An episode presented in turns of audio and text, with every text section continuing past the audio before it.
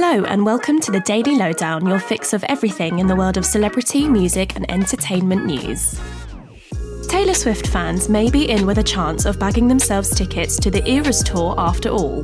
Ticketmaster have begun sending out new alerts from their verified fan program, which vets prospective concert goers for legitimacy before buying tickets, stating that a new window to purchase would be opening soon. It comes a few weeks after many of Taylor's fans were left heartbroken when Ticketmaster's website crashed due to extremely high demand when her tour tickets first went on sale last month. Fans reported delayed waiting times, overinflated prices, and many being bought by third party companies to resell. The glitch then resulted in the general sale being halted altogether. The new sale windows for verified fans will open on a city by city basis in the coming days.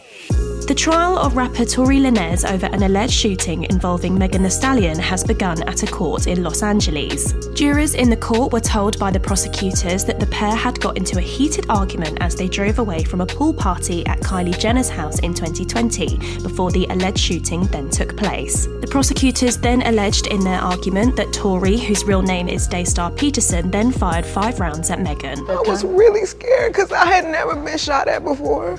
Tory's lawyers, however, stated that the jury need to keep an open mind in the case and he denies all the charges against him. The trial continues.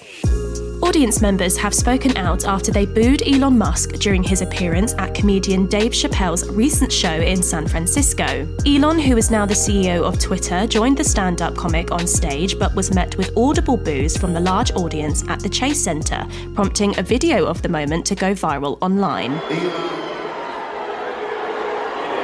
A number of people who were present at the show told NBC News how it was more boos than they'd ever heard and was a result of the Tesla CEO firing multiple members of staff at Twitter HQ. Elon, however, played down the incident on Twitter, stating that in his view it was 90% cheers and 10% boos.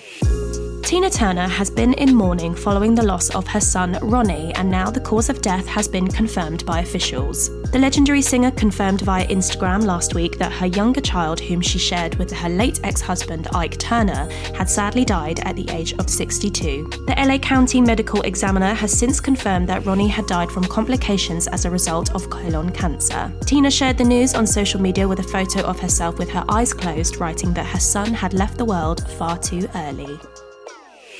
And Janet Jackson is going back on tour.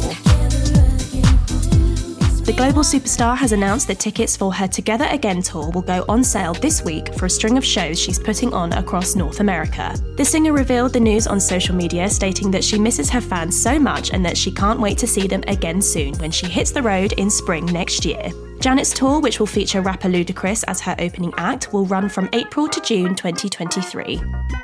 And that's your daily lowdown from Hello. Check out our social media channels and HelloMagazine.com for more news and updates on your favourite celebrities.